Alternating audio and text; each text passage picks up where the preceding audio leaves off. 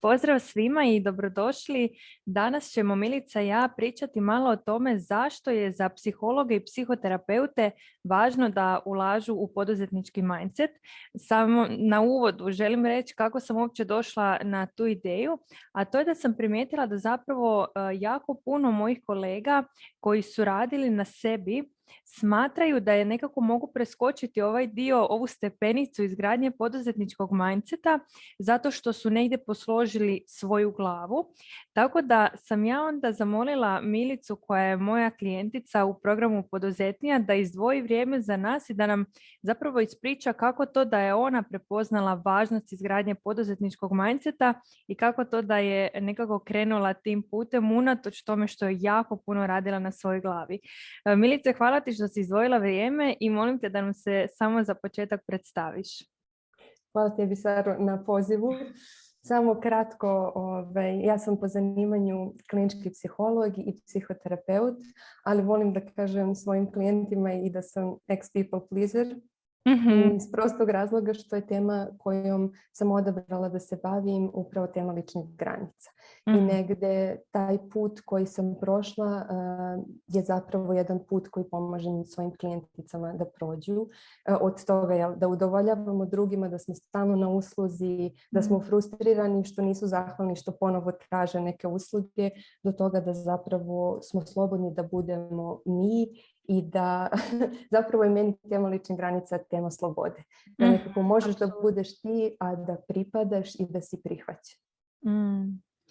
E, divno, daj nam reci još malo na samom uvodu e, koliko dugo si zapravo u sferi osobnog razvoja, odnosno psihoterapije i psihologije, koliko je za tebe kao psihoterapeuta bilo potrebno osobne prakse, dakle sati privatne psihoterapije, koliko je edukacija trajala, dakle malo više o tome koliko je sve rada u toj jednoj glavi. Uh, ja sam zapravo na svoju prvu terapijsku seansu ličnu uh otišla sa 19 godina kad sam upisala fakultet. Znači 2009. sam krenula na psihologiju na filozofskom fakultetu i krenula sam tada na transakcionalnu analizu. Mhm. I ubrzo zatim sam zapravo i upisala edukaciju iz transakcionalne analize i tu sam bila pet godina Međutim, u međuvremenu sam upoznala konstruktivističku psihoterapiju koja je meni lično prosto po teoriji i po praksi mnogo više prijala i mhm. prebacila sam se. Tako da nakon tih pet godina, sad sam već pet godina na konstruktivističkoj psihoterapiji i sve to vrijeme zapravo na ličnoj psihoterapiji. Mhm. tako da ja mislim da kad sam sabrala to je ukupno 12 godina. Wow, E, e, prepoznajem se u, ovom tvom dijelu da si s jedne prešla u drugu. Ja sam isto zapravo na kraju realitetne psihoterapije shvatila wow, ja, ja želim gestalt. Tako da sam samo došla doma i obavijestila svoje krećem na još jednu edukaciju nove četiri godine i oni kao jel dosta, znači ono nakon faksa koji traje pet godina, kažeš da ideš na novu edukaciju koja traje četiri ili pet, ovisno o preferencijama i onda nakon toga još jednu i samo onako tata stao, a kad će unuci na red? Isto. ok, znači jako puno zapravo godina je iza tebe. Koliko, da li imate pravilo e, koliko, pošto vjerujem da svaka škola ima, e, koliko sati osobne e, terapije je potrebno da bi zapravo stekla zvanje psihoterapeuta? Ako se ne varam, ja mislim da je 240 sati. Mhm. S tim da sam ja to davno prešišala i nastavila jer je meni suština u tome kako se osjećam. Da, da li to mhm. meni koristi, da li to meni pomaže. To što ću ispuniti formu ne znači mi ništa. Mhm. Jer ja sam mogla i da ostanem na transakcionoj i da dobijem tu diplomu, ali zašto? Šta, šta ću sa diplomom ako ja ne želim da primenjujem taj pravac, nego želim mhm. neki drugi. Mhm. Meni je mnogo važnija ta suština. Da li je to nešto što meni leži, da li to meni prija. Tako da ja mislim da je 240, uh, ali tu ima i, i, i grupna psihoterapija, Jasno, jasno. individualne i supervizije i Mhm. edukacije i radionice, jako, jako mnogo zapravo rada ide u to. Mm. E, to te pitam zato što zapravo od škole do škole se razlikuje. Kod nekoga je 200, kod nekoga je 500, sve to zavisi, ali definitivno koji god pravac da odabereš uvijek se radi o stotinama sati. I ono zašto sam htjela nekako da to istaknemo je zato što primjećujem nekako iz razgovora sa brojnim ljudima koji zanimaju ove naše teme, da ljudi često zapravo brkaju što je to osobni razvoj, a što nije, što je rad na glavi, što nije. Primjerice, ja sad imam em, u sklopu upisa u, u poduzetniju upitnik. Jedno od pitanja je da li si do sada radila na sebi ili ulagala osobni razvoj, ne znam kako sam formulirala, i ako da, na koji način. I tu zaista vidim jako puno različitih odgovora. Primjerice, završila sam e, kurs za kanvu. Kanva je nešto što ne spada ni na koji način u osobni razvoj. Ili ne znam, putujem jako puno po inozemstvu ili a, završila sam za WordPress, završila sam tečaj pisanja. Još ovo zadnje, ajde, znači čak se u, tera- u nekim terapijama pisanje koristi kao metoda, ali definitivno e, kurs pisanja nije nešto što spada kao tako u osobni razvoj. Tako da mi je to onda važno naglasiti ne zato da nekom stavim minus i kažem krivi odgovor, nego zato da zapravo proširimo vidike i shvatimo aha, možda sam mislila da sam ovu stepenicu prohodala, a možda zapravo nisam. E sad na tragu toga kako ti onda vidiš razliku između da tako nazovem posložene glave i poduzetničke glave. E, mislim da ovdje mogu da podijelim s tobom kako je išao moj put odabira poduzetnije. Ok, to me baš zanima. E, mislim da si ti prvo lancirala onaj besplatni trening od sedam dana. Mhm, Ja ovladaj sam umom, ovladaj negdje- biznisom. Jeste. Ja sam negdje u tom periodu razmišljala o tome, ok, šta ja želim u narednoj godini. Planirala da recimo otvorim Instagram za nekih godinu dana. Imala neke druge planove među vremenu i e, ne mogu da se sjetim šta mi se tačno dopalo, ali nešto mi se dopalo i prijavim se na, na besplatan trening sa idejom hajde da poslušam ovo, ali ne treba to meni, kao ja sam toliko radila na sebi. Da, da, da, da, da. da. Međutim, ti si na, na uh, već prvom tom treningu uh, ja sam prepoznala da ja to želim. Mhm, Jer sam vidjela na koji način postižeš ciljeve. Jedan od razloga zašto sam ja sebi uh, zacrtala da to da otvaram Instagram tek za godinu dana je bio taj što nisam znala da je moguće uspeti, a ne platiti cenu zdravljem, Mhm. odnosima i tako dalje.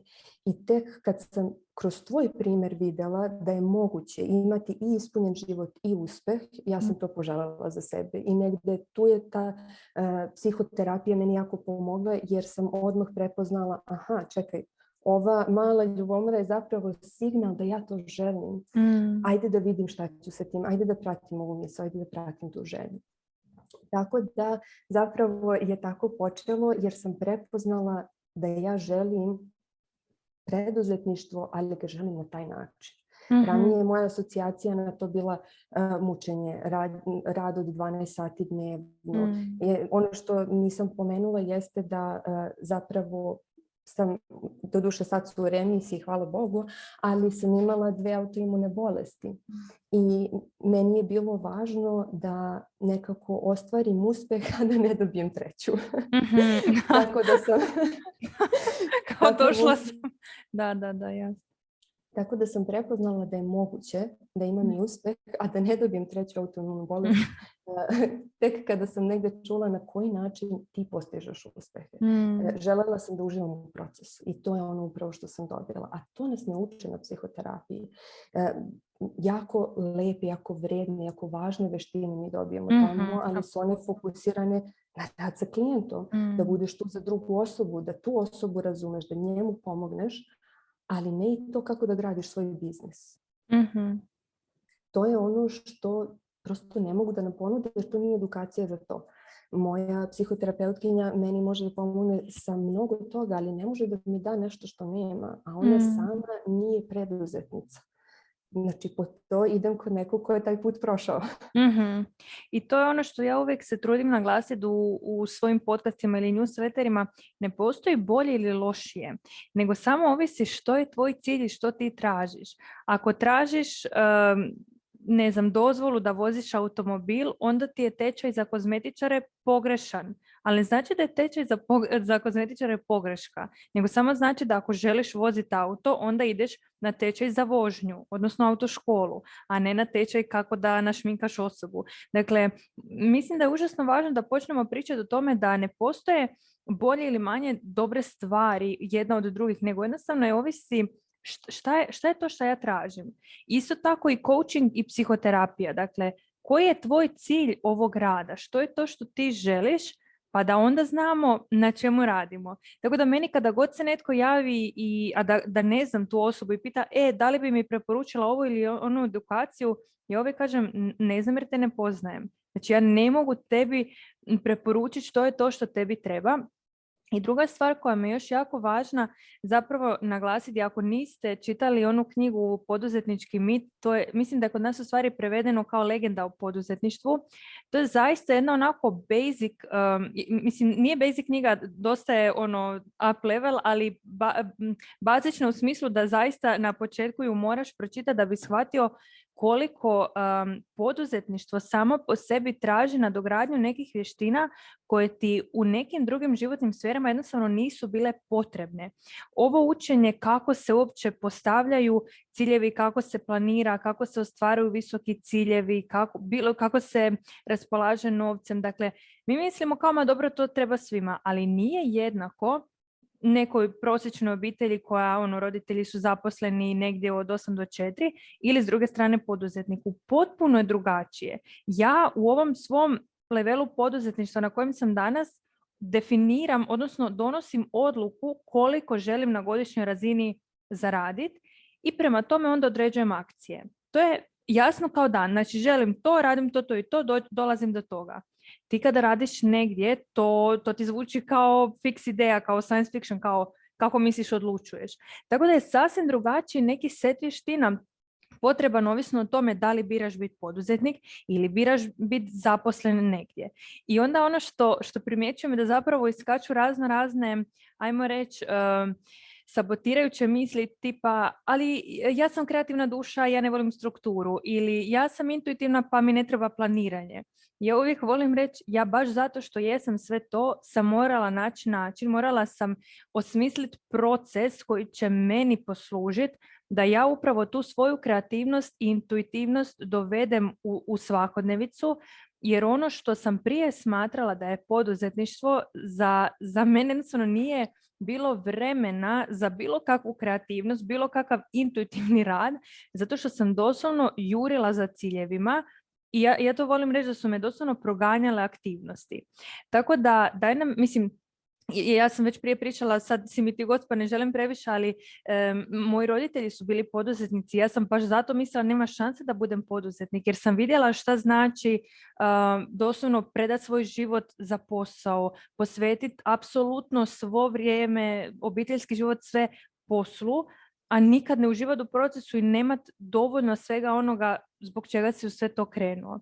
Tako da ono što bi voljela zapravo da nam kažeš je u kojem stupnju e, svog poduzetništva si se ti priključila poduzetniju i kako to da si odlučila baš tada i što si time dobila?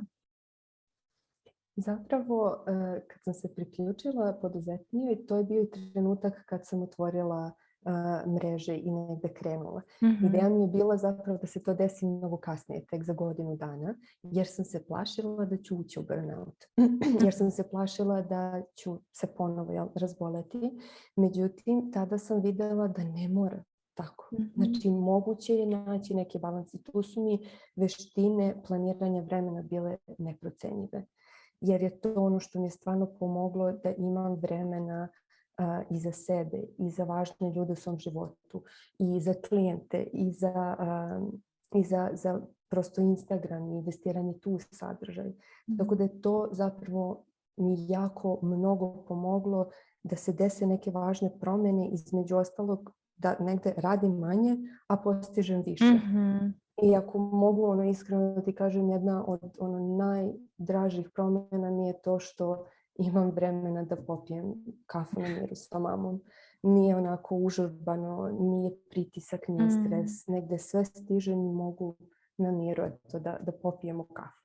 Mm, To mi je predivno i, i mislim da je jako važno da pošaljemo upravo tu poruku jer zaista ja bih rekla da je jedna, jedan društveni pogled na poduzetništvo upravo to e, mobitel ti stalno zvoni, e, radiš 14 sati dnevno, prvi go- tri godine ili godinu dana si u minusu, nikad nemaš vremena, konstantno si pod stresom, a zapravo ne mora biti tako, nego ono kad ljudi kažu pa da, ali kako to da ne mora biti tako, većina tako živi. Pa da, većina tako živi zato što većina nosi ta uvjerenja. Većina nije razvijala ove vještine o kojima ja pričam, većina nije radila na svojim uvjerenjima i onda većina se ponaša u skladu sa većinom. I to je, to je onda jako komplicirano zato što je začarani kruh samoispunjavajućeg proročanstva. Jer ti imaš to uvjerenje, vidiš svi se tako ponašaju, kreneš i ti i dokažeš si da nema druge.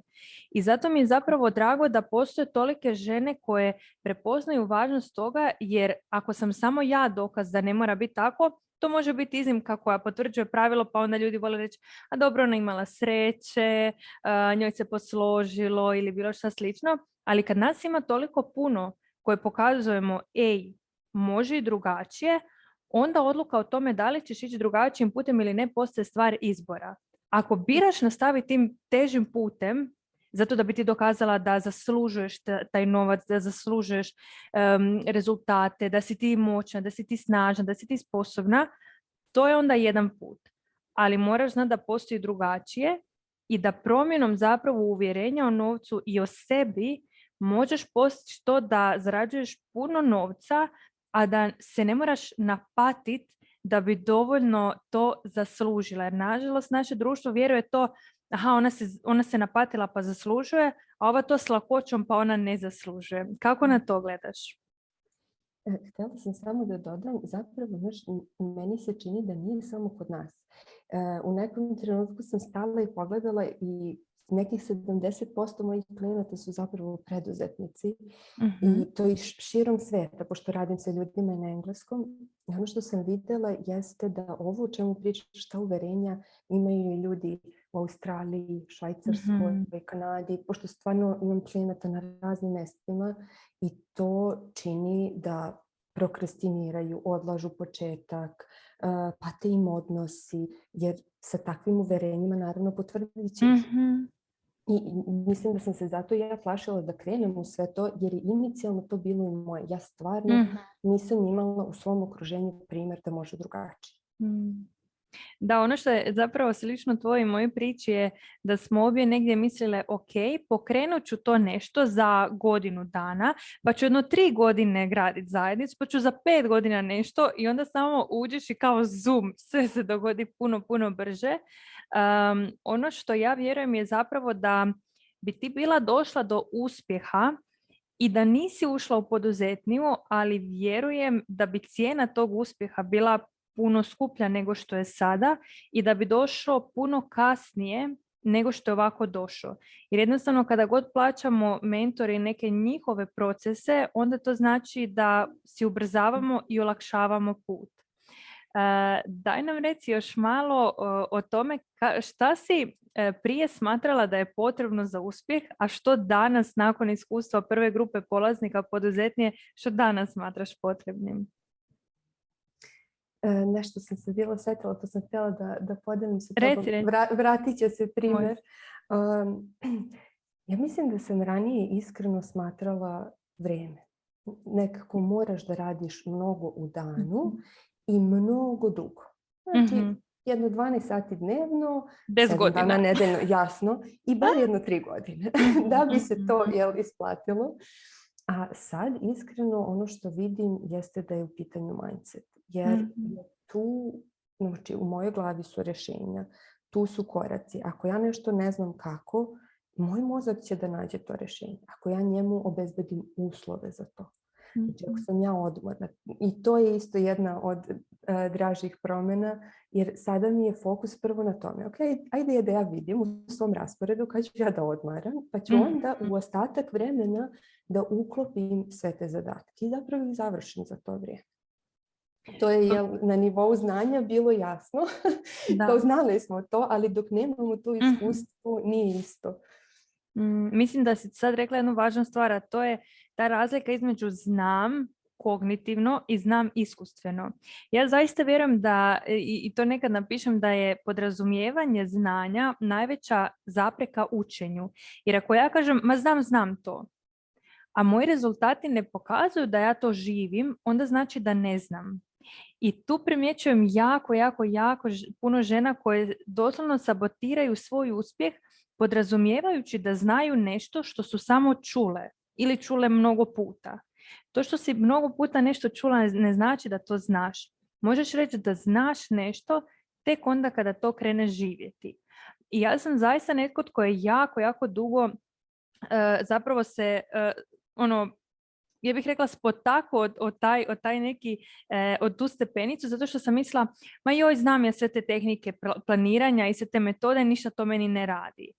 I onda sam shvatila, pa da, ne radi mi, zato što kao prvo to su, ja bih rekla, ono, doslovno flasteri na otvorenu ranu, znači tako, tako su te neke metode radile, a kao drugo, ja i dalje idem iz istih uvjerenja u akcije. Znači, ja koju god metodu primjenjivala, moje uvjerenje koji se onda naravno potvrdim, je uh, nemam dovoljno vremena. Ako želim biti uspješna, ja moram biti u žurbi. Ako želim postići rezultat, ja ne smijem ići polako. Ja zaista, iako svi onako kada, kada pričam, onda kažu joj, ti si tako brzo izgradila biznis, ja uvijek kažem, ali ja sam išla najsporijim mogućim tempom. A kada to kažem, onda mislim da sam išla kroz temeljite korake, što znači dubinske, znači ajmo vidjeti koja su moje uvjerenja o vremenu, a ne koristiti nekakve metode i alate. Jer da metode i alati funkcioniraju sami po sebi, onda društvo ne bi imalo toliko patološki narušen odnos sa vremenom. Tako da očito ta neka površinska razina ne funkcionira, moramo ići par, par nivoa dublje. Um, što je to što bi rekla da nekako nam je potrebno kada se javljamo psihoterapeutu, a što je to što, zbog čega bismo se javljali business mindset mentoru? Dakle, kako ti sada kada imaš iskustvo jednoga i drugoga, kako ti vidiš tu neku razliku? mm Znaš, nekako kad se osvrnem, čini mi se da sam toliko dobila kroz tvoj program, e, jer je postojala nekako psihoterapija i Business Mindset program su meni zajedno dali jednu predivnu celinu. Mm. Imam utisak da je psihoterapija mi pomogla da budem da vrlo lako mogu da osvestim svoje misli, da ih uhvatim, da se, da prosto nosim se sa svojim emocijama, da umem, da se bavim njima, mm. ali to nije značilo ili da recimo čujem svoje sabotirajuće misli i uverenja. A to i dalje ne znači da moja psihoterapeutkinja može da mi da podržavajući mindset koji mi treba u biznisu. Znači ona može da mi pomogne da sve to osvesti, može da radi sa mnom da ja osmislim nova uverenja. Ona mi neće dati ta uverenja jer za početak to nije psihoterapija onda, a drugo ona žena nije preduzetnica. E, znači, kod Business Mindset mentora idem po to. E, da mi pomogne e, da skrati put. Ja ću radije sada da dam, to recimo nije bila situacija pre programa, ali mhm, sada ću radije da dam novac, da uštedim vreme, nego obrnuto. I to primećujem na svim nivoima, a iskreno stvarno nije da imam manje novca. Šta više, rekla bih imam više. Što jeste paradoksalno i jako teško za poverovati dok to ne iskusiš. Ja ti nisam verovala dok nisam sama probala. Ne, ja, ja, ja sam potpuno svjesna toga da ljudi dok ne probaju i ne primijene ovo što ja pričam, em misle nema šanse da radi, em ono što, dakle nije moja pretpostavka nego čitam u mailovima, vidim da jako puno svojih klijentica nerviram i da osjećaju ljubomoru, ali kad god dobijem takav mail, ja samo osjećam da sam uspjela. Jer ja nisam tu kao vaš mentor da, eh, da vi uz mene se osjećate najugodnije i da vi mene hvalite i da ono, to je, to je za prijatelje. A ja sam tu zapravo da vas frustriram dovoljno da vi onda krenete u tu promjenu i primjenu. Jer ako te onako zabocne kada ja nešto ostvarim, znači da ti to želiš ostvariti. I onda ti ja dam put i proces kako sam ja do tog došla i načine kako ti možeš doći do svog puta da dođeš do tog nekog svog cilja. Ali tako da ja, ja nekako uvijek i definitivno vjerujem da je tebi to pomoglo što imaš tu psihoterapijsku pozadinu ono što primjećujem kod klijentica koje nemaju je da zapravo u prvom nekom koraku im je to najveća, najveća dobit e, programa, a to je da shvate kako osvijestiti svoje misli, kako osvijestiti svoja uvjerenja i kako ih mijenjati. Tebi, ja bih rekla da si ti tu već veteran, pa onda tebi to čak niti nije e, toliko program donio jer si to već imala negdje u sebi. Meni je to i sljedeći korak, znaš, ok, sad mhm. kad znam koje su, ja ne znam kakav mindset mi je potreban da bih u biznisu uspjela. Jer to mhm. nije nešto što mogu da dobijem na terapijskoj edukaciji. Mm. To je nešto što mogu da dobijem ovdje. Da. E, reci nam Milice, pričamo već puno, nisi još e, se predstavila zapravo što je to što ti radiš, što je to što je neki tvoj poduzetnički put i ono što bi voljela da podijeliš s nama je kako si od tog jednog širokog spektra kojeg psihoterapija nudi odabrala baš taj jedan uži put koji si krenula? Um, znaš kako, ja već nekih pet godina radim sa klijentima. Mm A jel, deset godina sam u psihoterapijskoj edukaciji, ali eto tu mi je negdje trebalo smelosti da, da krenem. E, i radila se stvarno sa ljudima iz raznih zemalja, sa raznim temama.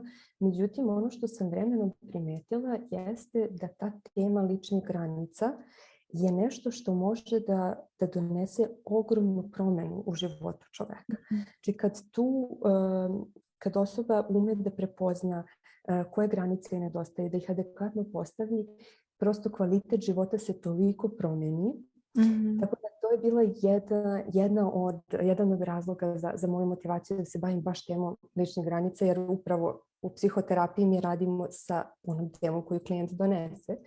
A druga je ta što je to prosto jedna tema koja je meni jako važna, jako bliska i e, imam utisak da tu najviše mogu da doprinesem jer je to opet neki put koji sam ja prošla mm. i mogu mnogo dobro da razumem klijente koji ga sada prolaze. Znači od toga da jel sam bila na raspolaganju drugim ljudima, da sam uvek uh, se javljala prijateljima na telefonu tri ujutro, slušala dok pričaju o partnerima, ali ništa ne menjaju u vezi. Znala tačno kako, um, kad je kome rođendan, šta želi, te neke sitnice, pokušavala da im pomognem da se promene, da ih popravim, jer sam mm vrednost svoju dobijala kroz to što sam bila korisna. Kroz davanje. Kroz davanje. I naravno, to davanje se dešavalo i na poslu. Jer ja sam pre psihoterapije radila u HR-u, radila nekoliko startupa. Svašta nešto je bilo tu pre nego što sam zapravo uplovila u ove vode. I tu sam negde se mnogo davala, što je opet rezultiralo kroz dve autoimune mhm. bolesti. U nekom trenutku telo je reklo ne, ne mogu više. Mm-hmm. Meni je to tada bio, mislim i ranije sam krenula da radim na, na svojim ličnim granicama, ali tad definitivno se dešava promjena do toga da sad stvarno mogu da budem ja i da tražim kad mi nešto treba i da odbijem kad nešto ne želim i da postavim granice i svojim klijentima, prijateljima i partneru, ali mm-hmm svi ti odnosi su i dalje tu. To je ono što ja pokušavam ljudima da prenese. Granice neće oštetiti odnose. Zapravo ih napređu. Mm. Jer možeš negdje da otvoreno komuniciraš, da pokažeš ljubav, da primiš ljubav, a nije se odnos uništio. Šta mm. više osjećaš se prihvaćenije. Juče sam baš imala simpatičnu ovaj, scenu sa klijentkinjom sa kojom baš radim na, na temi lične granice. Isto je preduzetnica i sad nije još uvek na mestu gdje može onako jasno da postavi granice, ali recimo uspela da više ne opravdava druge ljude, eh, da ih nekako pere od njihove krivice. Aha. Znači ono kad kažemo kao, ma dobro, ma mogu ja to sama, ma sve je ok, ma ništa ne brini, ma kakvi. Znači prestala je to da radi mm. i negde ljudi sad osjećaju jel, kao tu krivicu, nisu je se našli i zapravo žele sljedeći put da je se nađu. Njoj je to veliki pomak da ne opravdava druge ljude od onoga što oni nisu uradili. Mm. Neki sljedeći je da im vrlo iskreno kaže još otvorenije šta je tačno treba. Ali nekako korak po korak. Pri čemu je ona isto preduzetnica, kažem, u Švajcarskoj, zašto je to uopšte važno? Zato što ima financije, ali nije mhm. sebi obezbedila, na primjer, pomoć babysitterku, mhm. nije delegirala ništa od svih obaveza koje je prethodno imala, ali je dodala preduzetništvo tome. Znači sad preduzetništvo njoj postaje bukvalno zarobljeništvo nad sobom jer mhm. nije postavila lične granice ni partneru i dalje se ona isključivo bavi kućom i decom, ni prijateljima koji dalje očekuju da ona bude tu za njih, mhm. a zapravo ona prvo sebi mora da postavi tu granicu. Znači sa mhm. sobom da se dogovori šta je to što njoj prihvatljivo i šta ona zaslužuje da bi onda mogla u odnosima da postavite granice. Mm. Da, i mislim da je to baš važno naglasiti taj dio da mm, osobne granice moramo postaviti prvo sami sa sobom. Znači da mi odredimo i definiramo gdje je naša granica, a onda je naša uloga samo da drugim ljudima damo informaciju gdje je ta granica. Ono što ljudi vrlo često rade je zapravo da oni sami ne postavljaju granicu i onda kažu da su ju ovi drugi narušili tu je naravno, ja, ja bih rekla onako multidimenzionalan problem onda zato što ona nešto dobiva time što služi svima i svakome, ali zapravo ovo što si rekla je nešto što e, radimo na programu, a to je taj dio ok, e, time što si izabrala biti poduzetnica si dobila neke zadatke, ali neki moraš delegirati. E, dakle, kako, ja to zovem princip kokoš ili jaje, jer volim tako na nekim basic primjerima dati e, objašnjenje. Dakle, ja da bih postajala bolja u ovome što radim, sam morala delegirati neke stvari u kojima nisam stručna i u kojima ne uživam, da bi si otvorila prostor, ono doslovno vremenski prostorni, prostorni kapacitet da još više učim i usvajam ovoga u čemu želim biti najbolja, da bih onda, i to ne najbolje u odnosu na druge nego na sebe, da bih onda dakle, rasla u tome. Dakle, to znači da sam ja prvo krenula ulagati i to je bilo od edukacija do nekakvih platformi koje su mi olakšavale posao, do čišćenja i kuhanja. Dakle, razno razne stvari, vožnje, što god. Dakle, asistentica ovo ono. Dakle, prvo sam morala to napraviti da bih onda mogla još više se posvetiti svom poslu i svom pozivu, da bih onda u tome postala još bolja, da bi onda moja cijena mogla time rast jer što sam stručnija i što većem broju ljudi u manje vremena mogu pomoći, to naravno da više i zarađujem. I onda sam zapravo sa time mogla i pokriti to silno delegiranje. Ono što primjećujem da često žene misle pa da li ne mogu delegirati jer još nemam dovoljno novaca. Tako da je, ja bih rekla, delegiranje jedno od najčešćih i najuspješnijih benefita e, klijentica u programu jer shvate moć toga i shvate da primjerice kada bih ja sad radila sve, dakle u čemu jesam dobra i u čemu nisam i u čemu uživam i u čemu ne uživam, ja definitivno ne bi mogla imati niti vremena, niti energije da kada ovo što, radi, što volim raditi i što radim, da u tome dam 150% sebe. A onda niti rezultati ne bi, bili, ne bi mogli biti 150%. I to je ono što je zapravo toliko, ja bih rekla, očito da nam je toliko onako očito da ne primjećujemo, a to je taj dio da kad smo mi ižmikani, kad smo mi na 20% svoje energije, da onda ne čudi što imamo 20% rezultata od onoga što bismo zaista mogli postizati, jer ni ne dajemo više od 20% sebe. Naši rezultati su vrlo u skladu sa nama. Mhm. Voljeli li mi to priznati ili ne? Naravno, mi možemo se okrenuti nekakvim vanjskim okolnostima i, i njih kriviti, ili možemo uzeti odgovornost u svoje ruke i reći, ok, ajde da vidim što je još do mene, što je to što ja još mogu promijeniti, a da rezultati budu bolji. I to nije jednostavno, ali je jedino što nosi rezultate. I slično je nekde, znaš, i sa ličnim granicama. Jer ukoliko ih mi u startu ne postavimo, onda će stalno mm. skakati neočekivane stvari, nepredviđene stvari, koje da smo u startu postavili lične granice, kad se to desi, mi bismo već znali šta da radimo. I to mm. isto često vidim baš negdje u radu jedan na jedan sa klijentima. Postave cilj naprave neke korake, odrede ih i onda se desi nešto nepredviđeno i nikako da stignu do tog rezultata. A Mhm. u stvari, da su u startu postavili lične granice, to se ne bi desilo, prosto mnogo bi lakše stigli, stigli do rezultata. Ne znam da li tebe, ali mene ovo jako podsjeća na naš proces planiranja vremena. Dakle, što se događa? Zapravo ljudi kažu, pa da li nemam vremena za odmor ili nemam vremena za učenje ili nemam vremena za sebe, za osobni razvoj, za što god. Zato što i onda krenu nabrajati uh, situacije koje su se dogodile putem. Umjesto da retrogradno odgovaramo na okolnosti koje se događaju kada bismo mi unaprijed planirali svoj život, i onda već čujem kako se ljudi javljaju, pa da, ali kako da planiram kad se stvari slučajno ono kao usput dogode, neplanirano ovo ono. Ja uvijek volim reći, dobar plan podrazumijeva i takve okolnosti.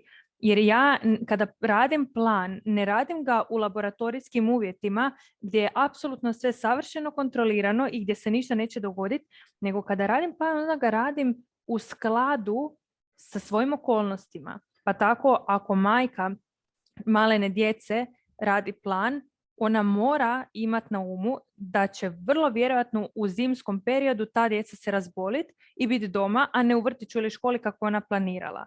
I kada ti planiraš sa time, kada ti napraviš jedan realan plan u skladu sa svojim okolnostima, onda zapravo nema mjesta onoj frustraciji kao "Oh, joj, kako se sad odjednom to dijete razboljelo. Mislim, viroze dječji su vrlo, vrlo, ja bih rekla, predi- pre- predictably, ne znam više hrvatski ni pričat koliko slušam strane mentore, ove, predvidljive.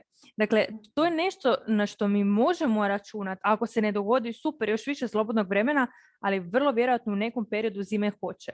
Tako da to mi zaista zvuči jako, jako slično ovom tvom inicijalnom postavljanju granica, a ne nekom rješavanju problema nakon što je es- eskalirao.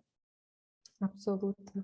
I htjela sam ovaj, zapravo sad dok pričaš to sjećam se januara e, gdje sam e, se razbolela, dobila sam koronu, a zapravo je to bio mjesec gdje sam postigla cilj koji sam htjela za tri dana, ali sam ga postigla zato što sam računala da može nešto se desi. Ja sam mislila da ću imati migrenu jer mi se to često desi, pa ja moram migrene svoje da uračunam u plan Mhm. jer ne znam kada će da se dese. Desila se korona, ali mi je to pomoglo da se cilj e, ne odloži, da se on i dalje desi. Jer sam Mhm. upravo e, prateći tvoj plan imala ideju da tako nešto nepredviđeno može da se dogodi. Mhm. A ono recimo gdje e, mi lične granice pomažu jeste kad neko dođe tražeći nešto. Mm. I gdje onda ja mogu da biram između toga da li ću da uradim nešto što mi ta osoba traži, koja mi je pritom važna, ili nešto što u ovom trenutku sam ja imala isplanirano. Pre, pre neki dan mi je brat u nekom trenutku mi šalje onako hitno poruku Uh, treba da mu pogledam CV. Nešto se Aha. dešava u firmi, hoće on da traži posao, nekako vidim da ga je uhvatila panika i sad ja sedim i nekako već sam bila isplanirala šta ću taj dan, ali onako odmah mi osjećaju urgencije. Aha. To je on, rođeni brat, naravno da hoću da, da mu se nađem. I onako people pleaser u meni, ajde časom završimo to pa ćemo mi onda ovo. Ne, ne, ne, ne, čekaj, ništa se strašno neće desiti. Mm. Ako završimo ovo što imam isplanirano i onda ću to uraditi. Šta se Mm. desilo? Naravno, ja sam to njemu uradila kasnije. On ga je pogledao ponovo za dva dana. Mhm, Tako mhm. da hoću da kažem, mi nekad mislimo da će se desiti neke jako strašne posljedice kojih nema. To si me zapravo podsjetila na jednu situaciju koja, koja se mojoj sestri dogodila, e, pošto ona isto zapravo radi kao i mi e, online i ona u, prije nego što je, ono što mi je važno zapravo naglasiti da je ona isto dio programa poduzetnja i to je najbolji dokaz toga da ove vještine i mindset kakav imam nisu stvar odgoja, nisu stvar gena ili bilo čega, nego zaista samo učenja i primjene. I dok se ona razvijala u, u tom dijelu da educira roditelje o principima odgoja, ja sam se educirala vezano za mindset. Jednostavno drugačije vještine imamo i drugačija znanja. I što se dogodilo, dakle, ona je isto primijetila tu svoju pogrešku u, u komunikaciji sa klijentima gdje ona ono kad se netko javi sve puštaj i kreni to, znači makni fokus sa ovoga, opet se fokusiraj na ovo, pa opet skači na ono, ono to skakanje sa, sa zadatka na zadatak i kaže joj znam da ne bi trebala, ali kao ovo imam je baš hitno i žena odgovori za sedam dana. I ona me zove kao, bila si u pravu, kao ne mogu vjerovat, ono ja ovi sve stale i hitno odgovaraju, ono mama za sedam dana. Mislim, naravno postoje životne e, situacije koje su užasno hitne i bitne, ali malo je takvih. I ono što si ti rekla, nikad se nije dogodilo da te neko hitno treba, ono da, da je doslovno pitanje života i smrti, a da te ne dobije. I to je isto i moje iskustvo. Dakle, meni je mobitel stalno na bešunom, ljudi me ne mogu dobiti u trenutku u kojem meni to ne odgovara i ništa se loše nikad nije zbog toga dogodilo. Mhm. Tako da to je ono pitanje da li je meni i drugima bolje kada ja sebe stavim negdje na prvo mjesto. Uh, ono što bi još nekako za kraj da ti ne dužim previše ovaj, rekla je da zaista vjerujem da jako puno naših kolega ima tu neku tendenciju da pomogne većem broju ljudi, da e, dođe, da nekako ove stvari o kojima pričamo dođu do što više klijenata, ali mislim da je tu i jedan onaj problem koji e, nam se događa nakon što prođemo edukaciju gdje mi sebe vidimo, dakle izgradimo sliku o sebi kao pomagačima, a mhm. pomaganje nama nekako automatski isključuje onaj dio naplate. Ono što je moje iskustvo, a voljela bi čuti tvoje, je da zapravo otkad ja um, naplaćujem svoje usluge u skladu sa onime što dajem, od, od tada sam ja tek zaista zadovoljna i dajem bez one neke potrebe da mi bude vraćeno. Dakle, sve besplatno što kreiram dam od srca. Kad mi netko nešto plati, dam pet puta više, ali to je jedna sasvim druga pozicija od one u kojoj je bilo jako puno volontiranja i dakle vaga je ovako stala, dajem puno, a ne dobivam i to je bilo nekako jako, ja sam isto imala onda iskustvo bolesti, tako da ovo što pričaš o svojim autoimunim bolestima meni nije, nije strano. Mislim da je ta frustracija i, i dovela me do svega ovoga.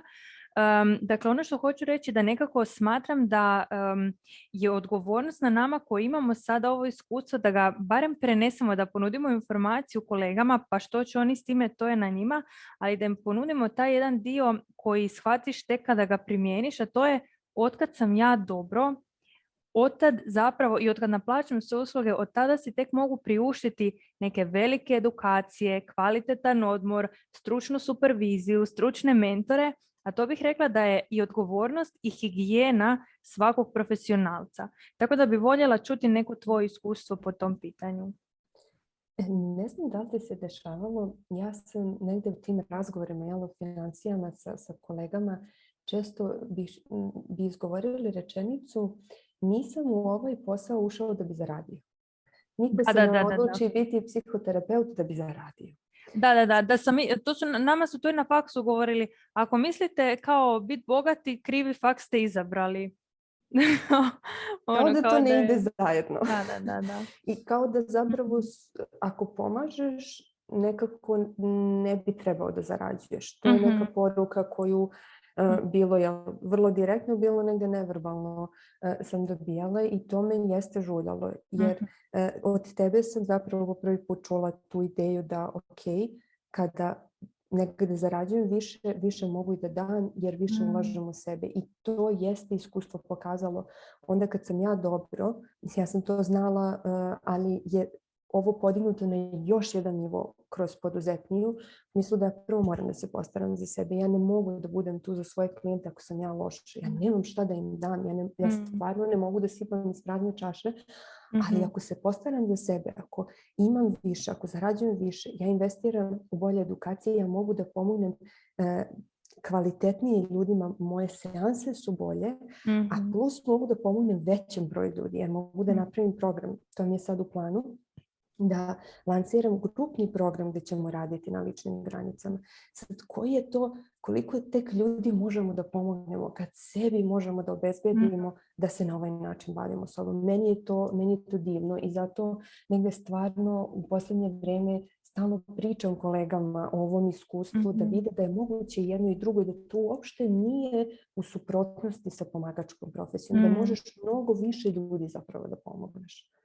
Apsolutno i to je onaj dio kada pričamo o nekakvim stranim i dalekim primjerima, ne znam, Tony Robbins hrani 6 milijuna ljudi, onda nam je to kao wow, svaka čast, vidiš kako je lijepo kad imaš novac pa možeš pomagati, ali kad to netko iz, iz našeg kraja radi, onda nam je to nešto što možemo povezati sa sobom i onda nam se tu trigerira ona nekakva frustracija kao u ako može ona možda mogu i ja, ali to znači da bi trebala nešto promijeniti i tu onda krene blokada kao ma ne ne ne kao to je loše, novac je loš.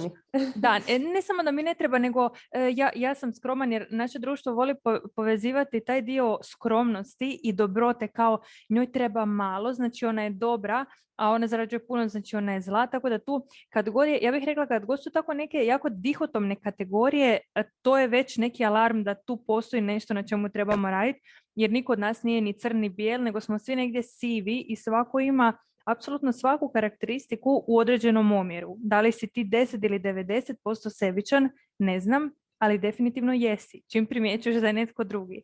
Tako da naravno, to je još jako puno tema i, i ne možemo kroz ovako jedan razgovor sve to obuhvatiti, ali mi je zaista važno da pošaljemo tu poruku. Primjerice, ja sam prije radila volonterski osam godina prije nego sam pokrenula sve ovo i ono kako sam ja tada radila je bilo da bi ja jako puno kreirala materijala, sadržaja radionica i na e, tu neku radionicu bi mi došlo primjerice osam učenika ja bi bila frustrirana, umorna, ljuta, e, dakle jednostavno nije bilo te razmjene. Ja sam dala jako puno, naravno da sam ja kroz volontiranje užasno puno dobila i narasla, rekla bih puno toga uzela, ali jednostavno nije, nije bilo balansa i naravno da je taj disbalans onda se negdje i na tijelu odrazio, dok sada kada je meni dobro, ja samo onako pogledam Dakle, mene prati, kad zbrojim sve, sve mreže i sve, preko 20 tisuća ljudi. To je jako puno ljudi koji su dobili besplatnu vrijednost i besplatne alate kako da rade na sebi i budemo realni, nikad nas više od 2% svih tih ljudi neće platiti, ali niti to ne tražiš, niti to ne trebaš. Ja da sam nastavila raditi besplatno, ja M ne bi bila dobro, M kada bi davala, to bi bilo iz nekakve potrebe da mi bude vraćeno, i ono najgore, jako mali broj ljudi bi zapravo to sve i primjenjivao.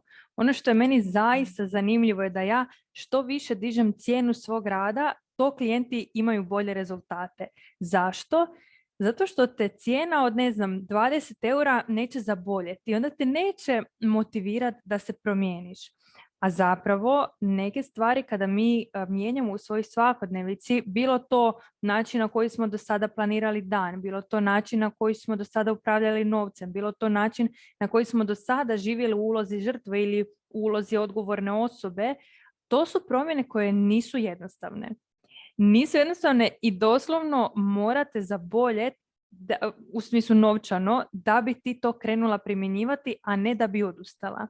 I to nije zapravo samo moje iskustvo. Ja se sjećam prije par godina na jednom kongresu svjetskom psihoterapeuta je žena pričala, dakle ona je i coach i psihoterapeut i radi dakle i u um, instituciji državnoj i privatnoj. I ono što je primijetila je zapravo puno brži napredak ljudi koji sami plaćaju, dakle koji dolaze privatno, nego ovih ljudi koji su putem institucije došli besplatno. Zašto?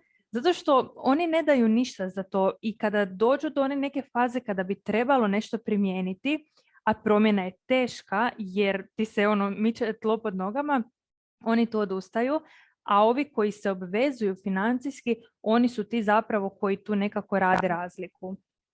Прострация е майка промен, не е маща. Да. Негде много ми е значило tom programu i, i, i taj rad na odnosu sa novcem. Znaš, mm-hmm. prva investicija tada je bila 30 evra za dizajnera jer sam odlučila da delegiram ono u čemu nisam ekspert jer me jako okay, da se ja bavim kamom, ja to nisam mogla i ko ja ću to da delegiram, ali malo mi žuljalo kao, kako sad, a mogu sama, realno mogu da sjedim. Da, da, to? joj, to je najgore, mogu i sama. Mo, mogu da. pješke. To ono kad neko kaže, pa dobro, ali bolje da još ne, evo, prošla sam te sad prekinula, nego baš sam podsjetila ono kad neko kaže, ma nisam još spremna za program jer još nisam sve svoje kapacitete sama kao iskoristila. I onako razumijem, ali užasno mi je važno da znaš da si mi upravo rekla, e, neću ići liftom jer nisam još prohodala sve stepenice. Ne moraš sama, ovo ti ubrzava i lakšava. Mislim, možeš ako želiš, ali samo da znaš da postoji lift, pa eto. Ali htjela sam još da ti kažem da smo zapravo e, kroz program dobili taj moment, e, ta investicija ili novac koji smo zaradili zapravo je išao nazad investiranje u sebe. Ja sam mhm. pored tvog programa ove godine investirala u još dva programa koji su jedan je biznis, drugi je e, za, za prodaju, ali hoću da kažem u trenutku, u ovom trenutku ja investiram ne 30, nego 3000 evra, a tada mi je 30 bilo mnogo. To su četiri mjeseca. To je, e, mi možemo kažemo malo ili mnogo, zavisi kako gledamo, ali mi je potpuno se promenio odnos sa novcem i ja ga sada investiram nazad u sebe. Znači, nije mi ideja da on stoji na računu, nego da investiram u sebe da bi opet mogla da budem bolji resurs za prednozitice s kojima ja radim, za svoje klijentkinje.